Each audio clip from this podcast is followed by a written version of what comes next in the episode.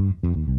Calling all Swifties and champions of change, Like a Girl Media is rolling out the red carpet for you with our Thrive Like a Girl contest. We're all about celebrating powerful women leaders who inspire us to dream big and push boundaries. And who embodies that spirit more than Taylor Swift herself? Here's your chance to see her live in concert. We're giving away two tickets to Taylor Swift's show in London on Saturday, June 22nd. Imagine being part of the magic, all thanks to Like a Girl Media. Entering is easy. Subscribe, share, and show us which episodes inspired you the most. Visit our website or check our social media for all the details. Don't just dream it, be it. Thrive like a girl and make this summer unforgettable. Contest opens globally, mm-hmm. void where prohibited, must be 18 or older to enter, no mm-hmm. purchase necessary. Mm-hmm. Subscribe and share with hashtag Thrive Like a Girl and tag us at Like a Girl underscore media for entry. Unlimited entries means unlimited chances. Winner chosen at random after contest closes May 20th, 2024. Will be notified via DM. Make sure your profiles are not private. Check full rules on our site. This is your shot to see Taylor Swift live. Don't miss it. Support for this episode is brought to you by Chirpy Bird Health IT Consulting, home of the Merit Based Incentive Payment System, or MIPS, Flight School. MIPS Flight School helps clinicians earn their highest possible MIPS score in a group coaching setting and at an affordable price.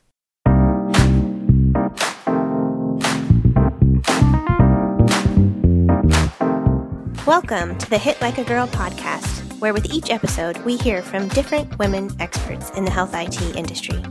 We like to hear about what makes them tick, how they overcome challenges, work they're proud of, advice they would give to other women in health IT, and much more. I'm Joy Rios. And I'm Robin Roberts. Gail Zahtz joins us on today's podcast to talk about her trajectory in healthcare and how it began really early on, how she has culminated into a passionate pursuit to help patients and the elderly age in place through simple design solutions. She's got a lot to say, so let's take a listen. If you read my resume, it seems like I spent my entire life going towards this singular trajectory of making a difference in the health space. It was really a series of of things that occurred to me that I got involved in, and it just turned out that I had a really deep understanding of particular parts of spaces. So, um, right out of college, I started on Capitol Hill, and I was working uh, in, for a healthy healthy people initiative, which every ten years it's renewed on what are the priorities for health back on working on Healthy People 2000, it was we were looking at weight and food and which is very interesting now that we're talking again with social determinants of health, right, about the importance of food. So a lot of this connects. Um, and I had an amazing opportunity of getting to see and be a part of what occurs at the federal level in terms of health priorities. By my mid 20s, I had opened up my own agency focused on serving health clients, particularly in the areas of big campaigns, big educational campaigns, um, big public private partnerships. So, some examples are I did a 200 part program uh, partnership with over 30 different partners on reducing the stigma of mental illness and getting help for mental health. I did a project for the Department of Labor on employment for people with disabilities. That was a big resource and conference that went on for several years. Um, I also represented position groups and looking at working with the media and, and how we can educate people on the importance of taking care of their back, of living well, not so much in wellness as so much as in the combination of health and how we live our lives. And from this, I had a number of clients, and I was also working both sides. So I was working with producing for 2020 and Good Morning America and Today Show on on health segments, and also being a guest on some of these programs and writing. So it was an exciting time to be able to communicate on all sides. This is before social media. And one of my clients came to me and said, This is during the internet boom. If you had money, what would you do with it? So I sat down on a napkin, and that week we were walking to the bank for the first tranche of $800,000. And the focus was taking the work I had done with the Department of Labor and this question of employment and the fact that we are in work all of the time, and in connection with the fact that we um, had technology just starting. I mean, this was an incredibly exciting time in the terms of what would now be maybe health IT, but was really the very beginning of technology and integrating technology with people's lives. And so it was what's called now Clicks and Bricks, in which we had publications and we also had online in looking at all of the areas of what it means to have a healthy and good daily experience within work. So, and, and it was really exciting. I was valued like $10, $100 million within the first year. We had 60 employees. The market crashed, went on to do consulting for people who are looking at technology and health and where to invest and how to grow. Can I stop you for a second and ask? Of course. Just, yeah, I I'm curious because you started out by saying right out of college you went right to DC and then yeah. identified all of these amazing ambitious projects that you worked on. Can you share what it is you studied and what it is that sort of set you up to be able to kind of jump right in to, you know, these huge goals and yeah, big all, all in my 20s. yeah, how, how, does, how does one do that? passion, passion, passion, lack of sleep, dedication. it, it's interesting because so I I actually started like at 15. I ran my first project. I raised um, $100,000 and ran a camp for economically underprivileged children. We did a video. I ran all of the fundraising, and um, it, it was a project that a group of adults, I now realize they were adults since I was 15, um, had been working on for five years and hadn't gotten off the ground. So when I said, hey, give me a shot, give me a couple months, let me try, I mean, they were humoring me and they figured they had failed for five years, so why not try it? And within two months, we had fully funded the project and made the partnership. So where this is related is the partner that I had gotten was the Greater Philadelphia Federation of Settlements which at the time, Gerson Green, who was the founder of Head Start, was as a retired uh, person was running the settlements in Philadelphia, and he became my first mentor. And I, and I have to say, like, if you ask me how to get somewhere, find smart people all the time and ask them and let them guide you. I do it today. I was on the phone yesterday with someone. There are always people smarter than me who who know more about things that are willing to help mentor me and I have put that forward just as a side note with others, particularly women, in order to help them grow. So Gerson was my first mentor. I ended up doing two more projects for him before I graduated high school. And when we were sitting and talking about the fact that I was going to college, he said, Go get a good liberal arts education. He said, This will be your only chance to do it. Learn how to think, learn how to question, learn how to research, learn how to find information.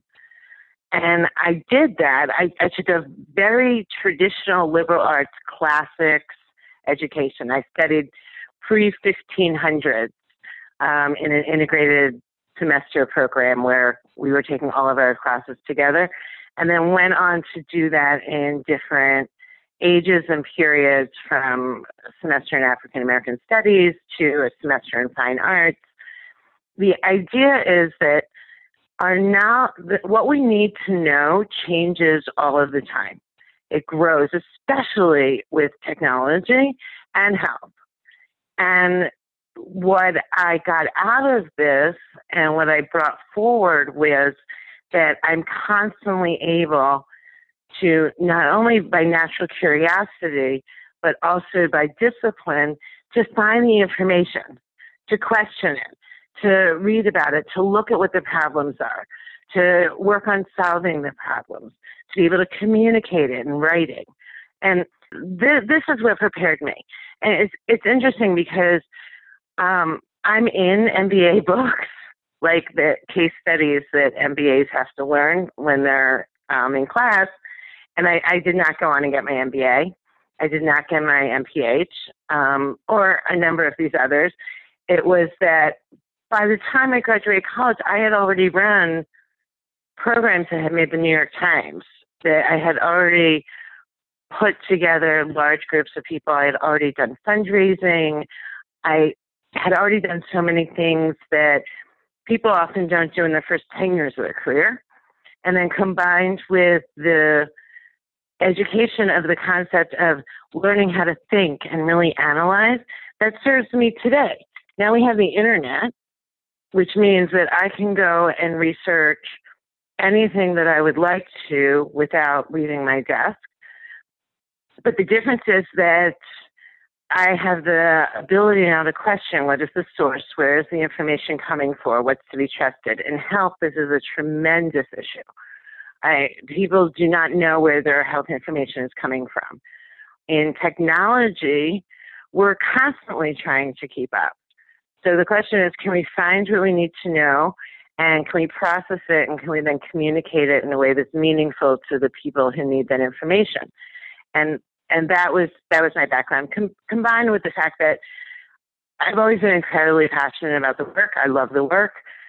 I to me that is the fun to me, that is where I spend the time. I like creating things and building relationships with people where people are able to work together.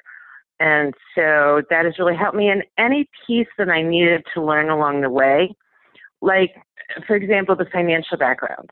I now do five year pro formas and assumptions and complicated financials and R&D. It is typically an MBA who's had a number of years with a big firm. And it, it started because when I was CEO, I had uh, my CFO, who I was paying um, a significant amount of money to, and I'm looking at the financials, and I said, "How do you, how do you explain this to me?" And he said, "Well, it's very complicated." I said, "Yeah, I'm paying you a, a lot of money a month, so humor me."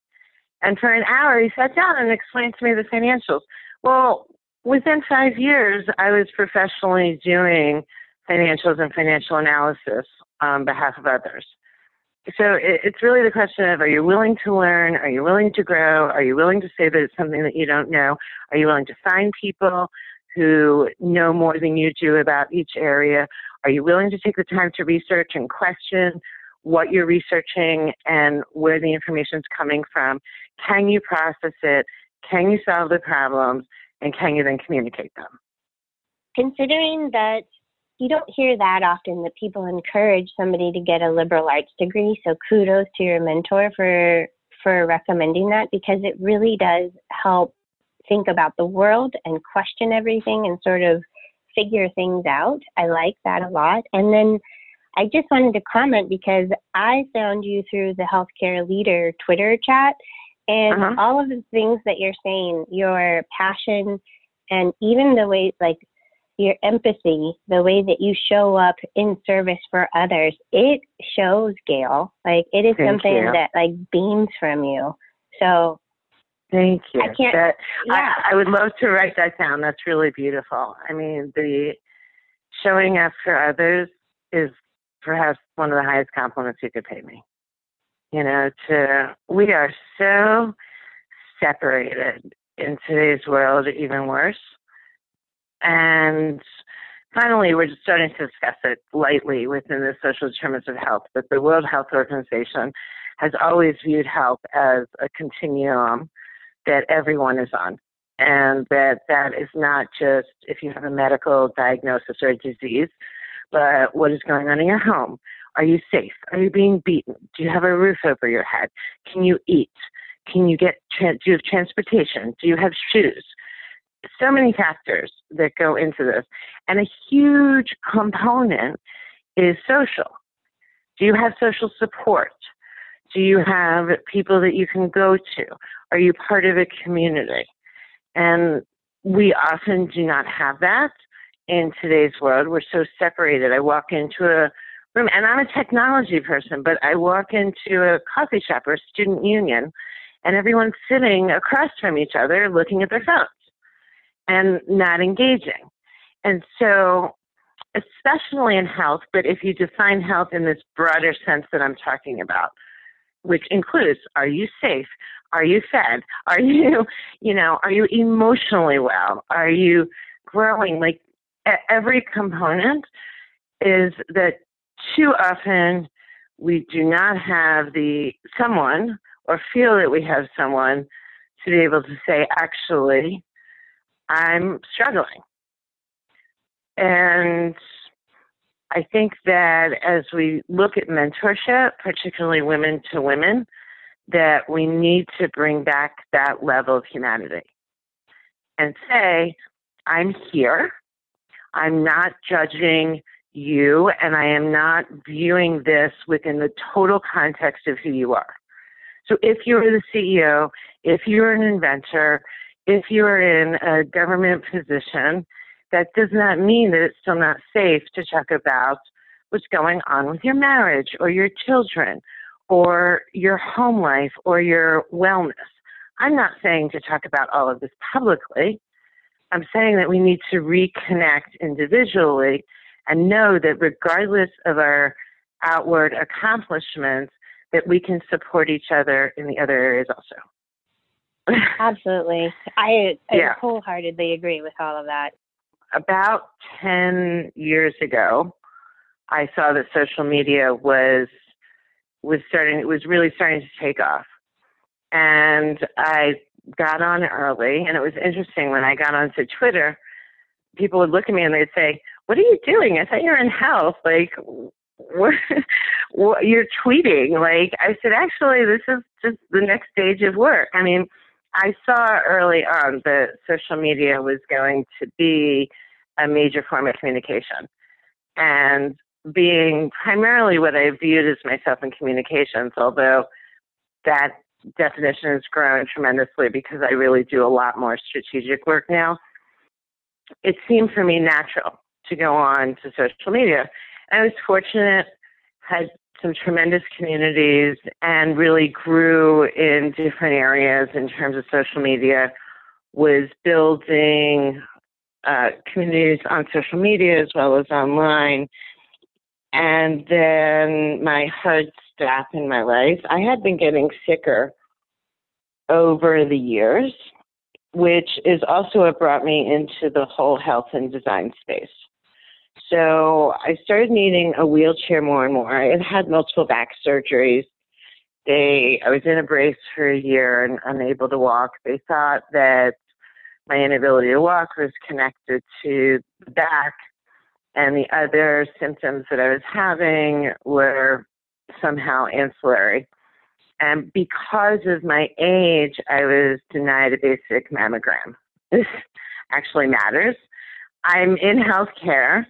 I went to the doctor. I said, Here are my symptoms. I would like a mammogram.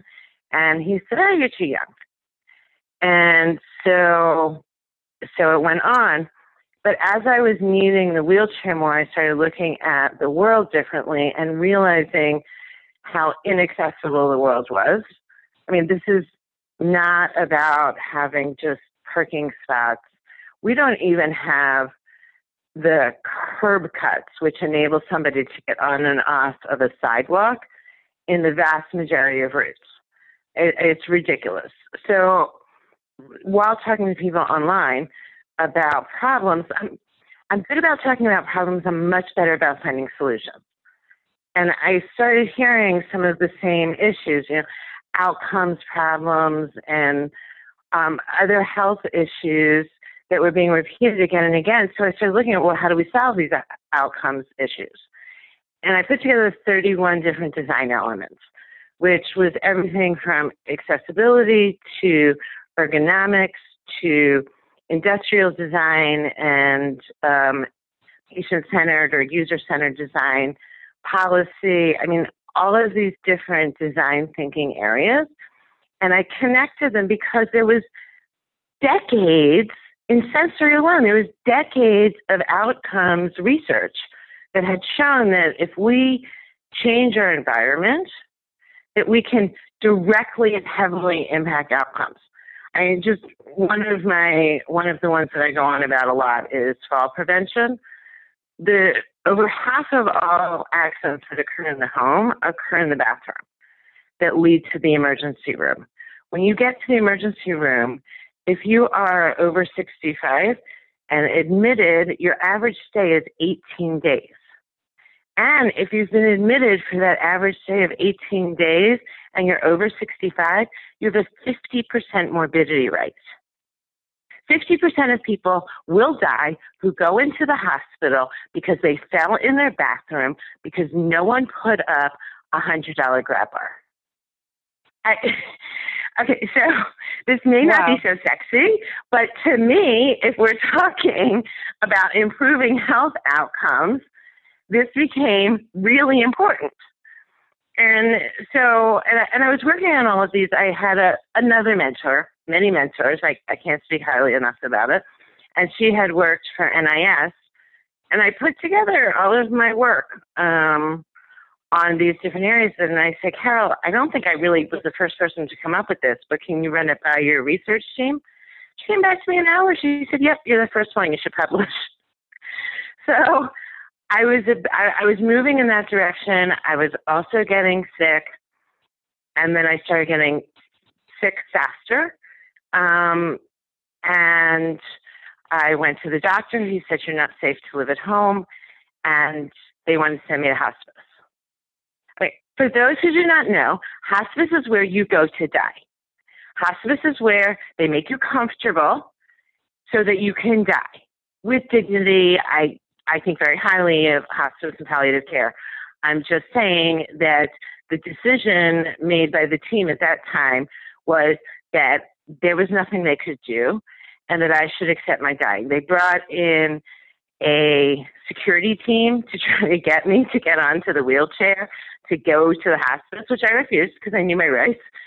They brought in a psychiatrist to get me to accept my situation, you know, so that I could die with dignity and say goodbye to my four minor children who I was a single parent of. Right? That I should like nicely say goodbye to my children and somehow write something that would make this okay with their lives. Five days later, I knew about bed utilization. So five days later, I'm still in the bed because I refused to get up. So the bed utilization person called them and said, Get her out of the bed. You just have her there as a transfer. Transfer her somewhere that she's willing to go. I went to a nursing home which had a I have many things to say about what we can do about the skilled nursing and home health um, industries. It was not uh, an easy experience for me, but from this, they learned that I was very serious about fighting, that I was very engaged, and they also found that I had aggressively metastasized cancer. So, how um, after find how did they finally find that, Gail? Because you're talking about fighting for the mammogram and that it's denied, that based on age, it's not routine, so they're not willing to order it under those guidelines. How did they finally find the cancer? Well, um, by that point, I was extremely sick, and I had said that I was not willing to go to hospice. So they were more willing to do more tests. And the, I mean, the, the um, scans and the biopsies, everything was done in a day. And I was actually called by a scheduler um, who said, So we're calling to schedule for an urgent appointment with oncology. And I said, So does that mean I have cancer? They said, yeah, didn't somebody tell you you've aggressively metastasized ductal carcinoma? I said, oh, no one told me. so, I, again, I could talk about like what we can do in terms of patient communications on the journey, right? So, so because of the test, and then I got connected with an excellent, excellent oncology team and a palliative team, which I think every healthcare system should have. Um, they in in my team structure, I was at the University of Minnesota. Um, you have a physician, a care coordinator, a nurse care coordinator, and a social worker on every team. A structure that I can't advocate for enough. And I met in one day after everything had been confirmed with both my oncology team and my palliative team who worked together. And they have said about that first meeting that when I met with everyone, I said, look, I will do whatever you recommend. I will not Google it. I will not ask for a second opinion. I will not research it, which goes completely against my nature, right? I said, I will trust you, but I need you to believe that I'm going to live. So if we can come to that agreement that you're going to treat me as if I'm going to live, then I'm all in. So they still talk about this conversation. So even though um, the paperwork all said my prognosis was poor, poor, poor, poor, which is the medical terminology for dying, um, they treated me aggressively, really, really aggressively. As a, a combination between the cancer and the treatments, I went blind. I couldn't eat. I went blind, like legally blind. I couldn't eat. I had like almost very little body function. I was completely in the electric wheelchair. I received weekly chemotherapy. I ended up with five different types of chemotherapy. The last primary ingredient was mustard gas, but I have reached the the legal limitation on how much mustard gas I can have put into my body. Um, then a courageous surgeon who felt that the tumors had stopped metastasizing and were sort of operable. They were they were not operable when it was first diagnosed. He was willing to take out the remaining tumors with the understanding that I may lose my left arm. And so when I woke up from the surgery, the first thing I do is look down at my left hand. I'm like, it's there. So, um, wow. so at that point, yeah, when he, he removed the cancer, that became the beginning of what's called NED, which is no evidence of disease. But many people do not realize that that is not the end uh, necessarily the path for somebody with advanced cancer. It was after that that I then had aggressive radiation and um, I needed restorative surgeries because I'd lost a quarter, like a, a big chunk of my cardi- of my vascular system. So we had to put in vascular from elsewhere. Um, and then that ended up with a whole bunch of infections, which I also talk about because while the, inf- the hospital-borne infections are um, very invasive and very difficult, there are many things we can do to keep them down. And I mean, I had both MRSA and C. diff, and they're they're nasty. But the the thing is that there are protocols that we can follow to keep them contained. And the thing is that the sepsis is actually the leading cause of death. So while we talk more frequently about cancer, heart failure, the, a lot of the problem is that people get massive infections as a result of care and treatment, and we can't stop them. So again, it, a lot of it was me looking through, and I was trying to survive, and I was doing it on my own. Um, I did not have a spouse or significant other, which is also a really interesting part of healthcare of what occurs when there is not the significant other. I talk about it like the empty chair. Because if you go into a doctor's office or a clinic or even a surgical room, you'll notice that there's another chair there. And the chair is for the caregiver, significant other, spouse, other person who is receiving information, understanding it, helping make decisions, supporting the patient during the 23 hours when there's nobody there because they're taking care of other patients.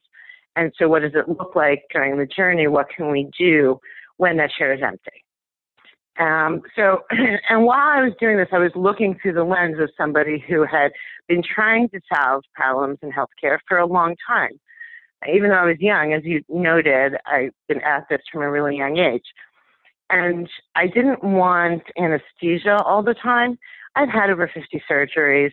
My body was really worn down. I didn't want to be put asleep for every single procedure if it wasn't necessary, particularly the ones that are less than an hour. And so the physician said, you know, if you think you can manage, we can do these minor procedures in the room with a scalpel. So I think minor procedure is always a funny word, right? They're still cutting you with a scalpel, but it's minor. So in order for me to function during that without anesthesia, I started talking about areas that I was passionate about that were not particularly emotional. Some people call it mindfulness, some people call it positive dissociation. It was my survival technique. My mind has always been a saving grace for me. So while I'm being cut, I would start talking about these areas that I started talking to you about fall prevention and the nurses' centers being separated and the use of a whiteboard and how we're integrating with electronic medical records. Okay, I sound a little strange, but this is what I did. I, I was talking about it while they were operating so that I wouldn't have to focus on the pain. So a few of these in, I look up before the surgeon starts, and there's 15 doctors in the room, doctors and fellows, and and I said, this is not a very interesting procedure. And they said, yeah, we hear you give talks. So honestly, is, so I'm laying in the bed being cut open. I'm like, okay. They're like, do you take requests for topics? I'm like, sure, try me. And there I am giving like this lengthy talk about fall prevention. I'm sewn back up. I'm fine. The doctors are still there. And I'm answering questions from the bed. So, you know, if you ask, I, I mean, for me, making a difference and being impactful, for me, it is a part of survival. Because for me, a quality life that has purpose and meaning and and helps other people is the life most valued to be lived. And and so while I continue to fight for my children and my own internal drive, I did it the third part because of the fact that I felt that there was more to do. And so completely well, I can I can talk more about it if you want, but jump forward completely well. I walked 10 miles. I did the 5K for uh, cancer this Mother's Day. I um I got rid of the wheelchairs and all the medical equipment. I see fine. Um the eye doctor said he just couldn't believe it. He had never seen somebody regain their vision like that. And uh people have no idea. When they see me, they're like, What? what do you mean you were sick? It wasn't that bad, right? I'm like, oh, yeah, it was bad. And it was interesting because I was talking to somebody yesterday, a colleague that I have deep admiration for. And he said, I can't believe you got out of all of this and you came back to healthcare. you know, that this is like where you were dedicating your time to. He said, you could choose any other industry. I said, I said, I really believe there's a lot that I can do and there's a lot that has to be done.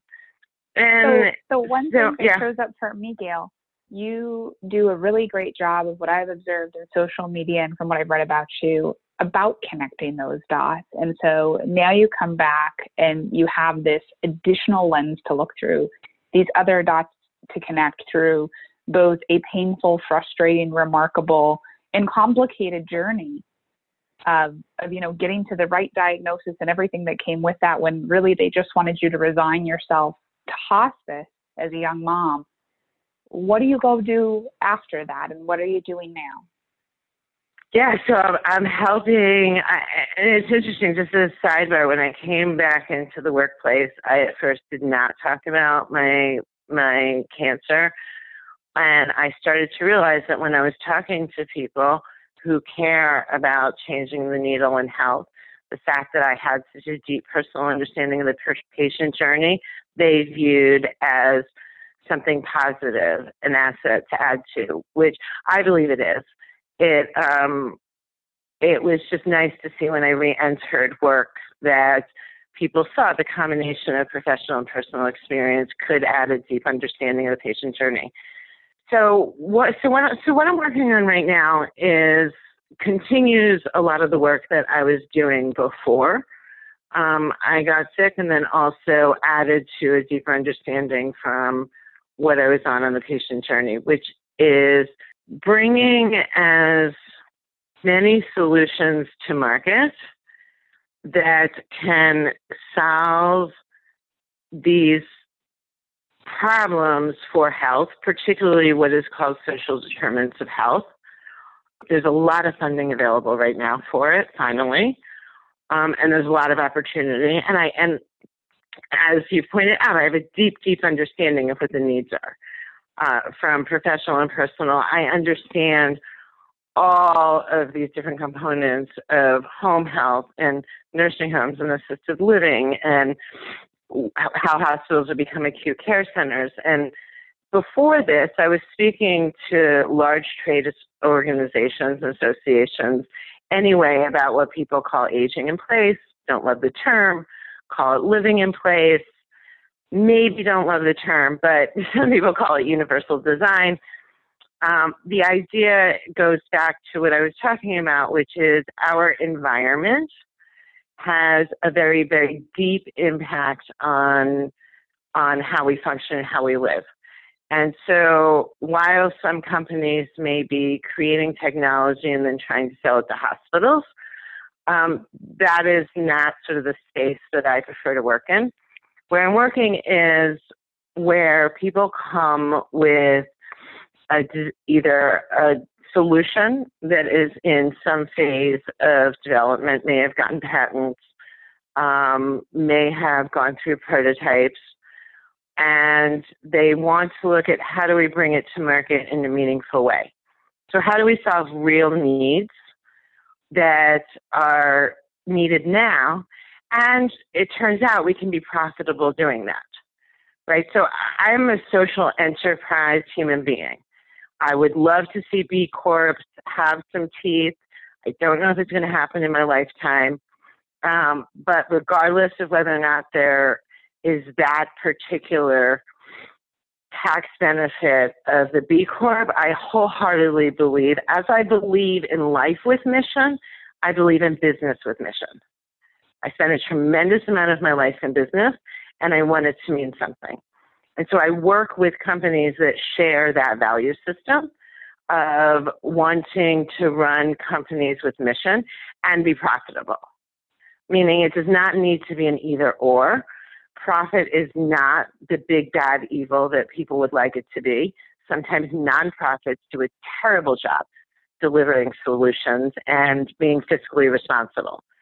So the question is that plus when you bring something to market that is profitable, you are able to do more positive for for your mission. So, you know, one of my clients is, for example, using AI for 3D printing of healthy housing. Um, it's really cool. a lot of the things available are very cool that I work on, right? I mean, sensors that are in the home that can do diagnostics, um, using AI to be better with caregivers, making mixed use facilities so that we can have our health and different levels of housing and be able to go to the pharmacy and go to the social club all together. Um, enriching people's lives in many, many ways, as well as making sure that the basics are met there are so many interesting and exciting ways that we're applying technology to making this happen, as long as we understand that the technology is a tool. So I work in AI, I work in robotics, I work with complicated scientific areas like mass spec and and other areas that people get very excited about the names. And I will still tell you that these are tools. They're exciting, sexy, fun tools, but they're tools towards are we providing better outcomes? And even more importantly, are we allowing those outcomes to be decided upon by the patients themselves?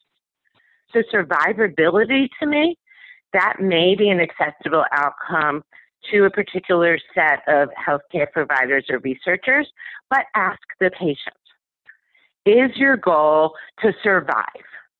What is the lifestyle that you want in order to have five more years of survival. So I would say that it is outcomes based on what is viewed as the best possible outcomes for the patient, which guess what? Requires communication. Right? So no matter how good your technology is, you still need to be able to communicate at a very basic level. In a one on one, I have been talking for years about the fact that we need to honor the trusted relationship between the patient and the physician. We have lost that. And that is from someone who you've pointed out, who's won, thank you very much, everyone, many awards in health information technology, in social media, in, you know, people to follow in healthcare. I'm honored by all of the awards. I really am. I'm more honored by the fact that people think that I've built relationships and brought value, even if it's online, because my goal is that when you bring that value and you build the relationships, that you take that offline in one way or another so that it makes stronger personal relationships. And because I'm in business and I, I believe I, I believe that profit promotes innovation. And I believe that innovation promotes moving us forward in a culture of health, as the Robert Wood Johnson Foundation calls it. You know that that that these are stepping stones, and the end result is a one-on-one relationship in which both parties view it as having been better. And business plays a vital role. Innovators play a vital role in this. Um, engineers and technology people, they play a very important role. The, the question is that when they create something really incredible in a lab or in a plant or in a university, how is that connected to the workflow of providers? How is that connected to the patient journey? Are we including patients and healthcare providers in the process? Because if we're doing all of those things, then we're ending up with a much, much better solution. More profitable, yes, and also better for patients, healthcare providers, the health system, our fiscal responsibility as a nation, in uh, what we're losing in what we're spending in healthcare versus what we're actually accomplishing. So I do not think it's one or the other.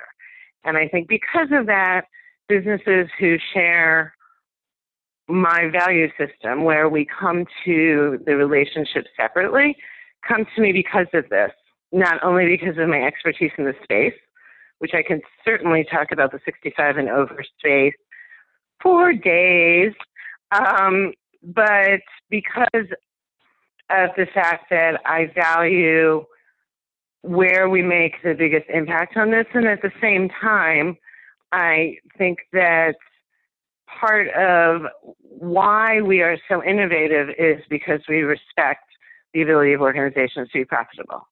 That profit is not a bad word, and that yes, I will seek to make anyone that I work with profitable as quickly as possible as long as it is in line with a value system, and this is where social enterprise comes into play, as long as it's aligned with a value system that is of the best interest to the people we serve.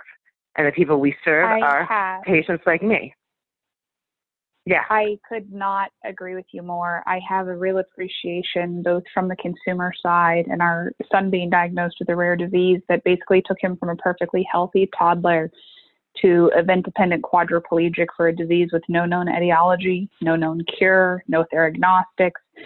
Um, the involvement of you know nine specialists, a primary care doctor, including palliative care and hospice, the home health, the fact that we basically became you know round the clock PICU nurses um, as a result of this. That when you talk about as as an entrepreneur, I have an appreciation for you know the profit, the business side, and aligning the values but the end of the day, that practical utilization that is leading to a better outcome predicated on patient involvement and their goals, which are hardly ever, if ever at all, asked about, um, yeah. and what that looks like when it comes out the other side. And I think that's where we see the cream rising to the top. And I'm sure obviously being able to look through so many lenses through all of that passion, all of that energy, all of that lack of sleep in your own personal journey. Um, I just applaud you that that hybrid mentality is guiding you now. That's really, really cool. Um, I am going to transition to our question two in interest of time, or I'll let Joy take question two. Joy, you want to go ahead? Sure, and thank you, by the way. Thank you for what you just said. All right, so Gail, we ask all of our guests, we'd like to know, and I think that, you know, curious to hear what your answer is, that if you could, you know, put on your magical thinking hat, and if time, money, resources were a non issue and you could solve one problem in healthcare or health IT, what would it be and why would you choose that?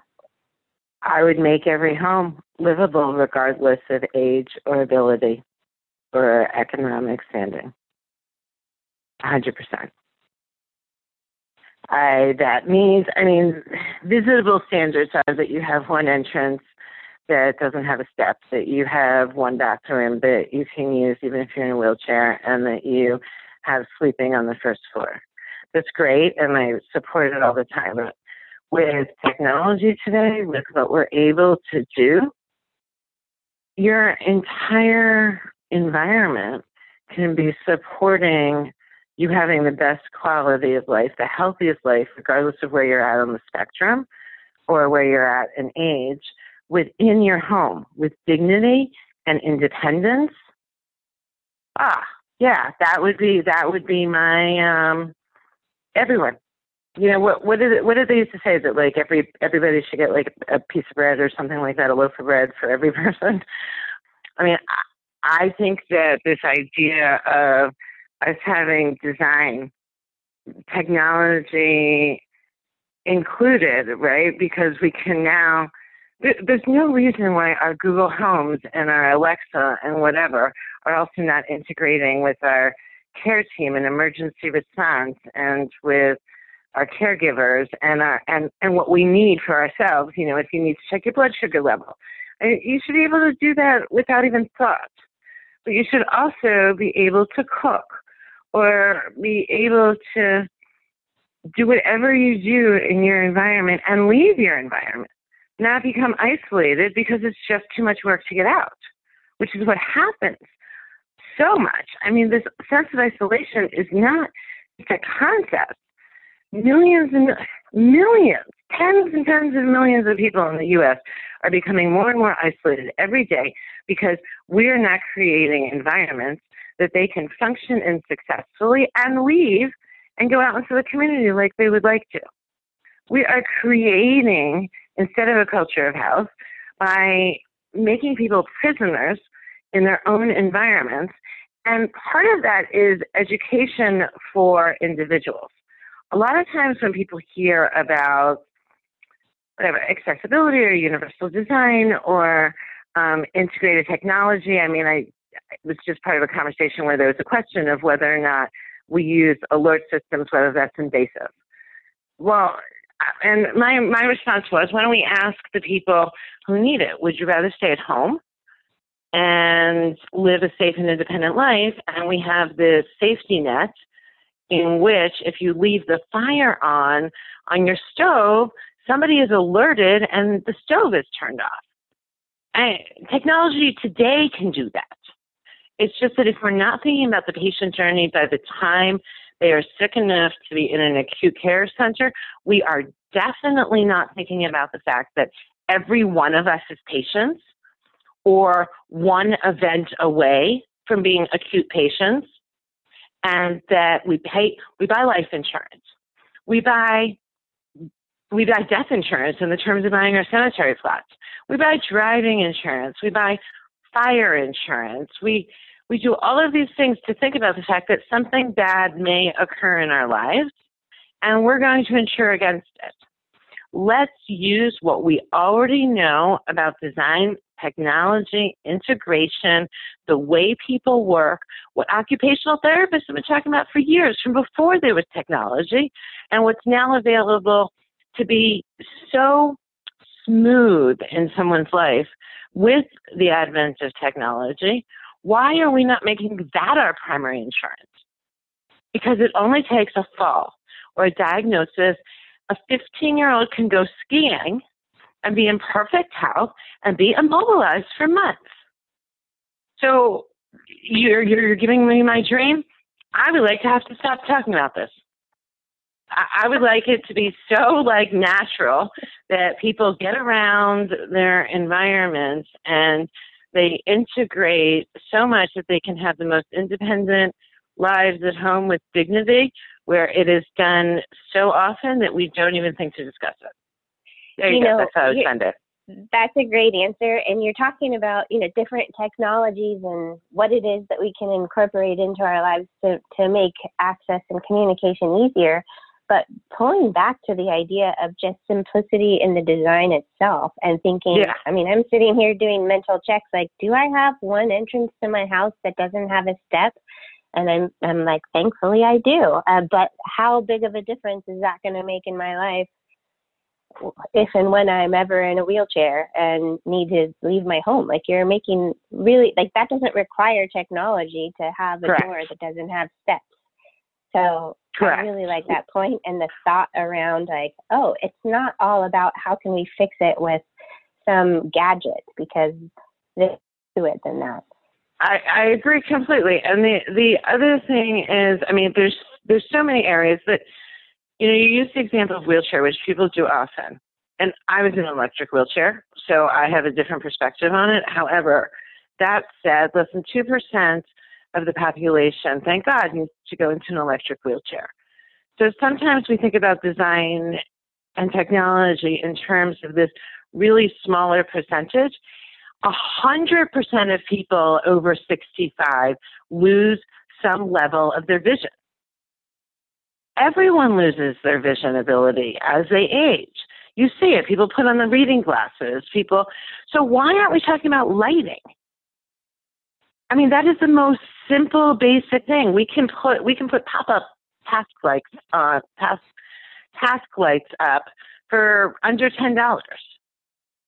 And so there's so sometimes, and then I could add the technology to that with making it so that when you're at a task it the the home or the environment, the car, whatever ensures that you have enough light to do that task. So the technology can help achieve it, but the end result serves 100% of the population by making sure we have enough light so that we can read and so that we can see things. You, see, they're all tools to me because the end result for me is not a hashtag, right? The end result for me is better quality of life. No, that's um I'm I'm taking notes as you're writing and I like that that the, the end result for you is is not a hashtag. Um, transitioning towards our third question, you said yourself directly what we need to know changes all the time, especially yeah. in healthcare and tech. What do you read? How do you keep up? And maybe what have you read personally that's had a, a great impact on your life?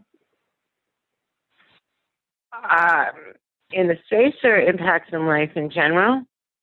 I mean, impacts in life in general, I go back to Viktor Frankl's book on meaning and purpose. I will, it's a very small book. And to me, I mean, if people say, you know, what's the one book that that you would recommend that could change a life, it would be this book. It's um, man's search for meaning. Um, just the, he was a psycholo- psychologist who went through the Holocaust and also had his concepts before he went through the Holocaust and then tested it in his own way of survival while he was in the camps of watching who survived and who did not survive and then re- republished his book that had been lost while he was in the Holocaust in this afterwards. And the lump sum is something that I was talking about earlier, which is the fact that when we have purpose, when we have meaning, when we have something that we feel is really important to the world and to others, that that alone can be the basis for our survival and our ability to thrive as people. So that would be my singular book. What do I read? Um, you know, my looking at my screen, one, two, three, four, five. Oh, I can't even count. I have like 25 tabs open right now. And I'm I'm constantly looking for wherever there is information that applies to any problem that I'm working to solve or any problem I'm interested in, which is constant and endless. There's not one particular like journal that I read over others if that's what you're asking. I look for all of the potential of where there's information that's directly related to whatever question happens to me in my mind at that second. And then I'll add in the fact that I am active on social media, and that is reading and talking with people about what matters to individuals, as well as what's going on in the industry. And what I like about that is that it's not a one way conversation like reading an article. And I come from traditional media, right? I come from television and print and magazines and all of that. And what I love about the idea with social media, many things, but one is that I can read something, I can get information, or I can ask for the information, which I do. I say, you know, does anybody know this? Um, and then not only can I read it and digest it, but then I can have a conversation about it and ask questions. So I really enjoy the the back and forth of being able to not only digest information, but then to be able to get feedback and input in real time. Well, that's definitely how you came onto my radar was through Twitter, and you were definitely outspoken. So for any of our like shy, shy and demure. That's my thing. At least the thing, you know, I'd be interested. Do I appear as we're talking as I appeared on social media? Oh, that's an interesting. Yes, I think you do. I mean, um, the some of the conversations that really stood out to me was the work that you were doing. I want to say for refugees. That was something that like landed with me. Is that and sex trafficking. I, I did. I did where yeah. I saved some kids from sex trafficking, which was really an honor. Um, thank you. That uh, people say to me, "How do all these things come to you?" I'm like, ah, I think the universe like knows that I'm willing to like take it on. So, you know, this week I got to save two kids from from sex trafficking, and that was really amazing. Um, I mean, um, the reason I asked the question is that I think that that the whole point is being we overuse the word authentic right? We overuse and misuse the word transparent, but who you see in a tweet from me should be, and I believe the vast majority of the time is, who you will hear and see when you meet me in person, almost all of the time. And that, that I think that social media and other communications really are starving for that level of again, an overused word, but we are starving for authenticity. We are starving for real relationships. And there is no reason, even if it isn't a tweet or a message, that we cannot completely deliver transparency to other people by putting ourselves into it, by being our real selves and communicating in that way. Can see that. And I definitely see your willingness to put yourself out there and just, you know, be present um, as you, as yourself.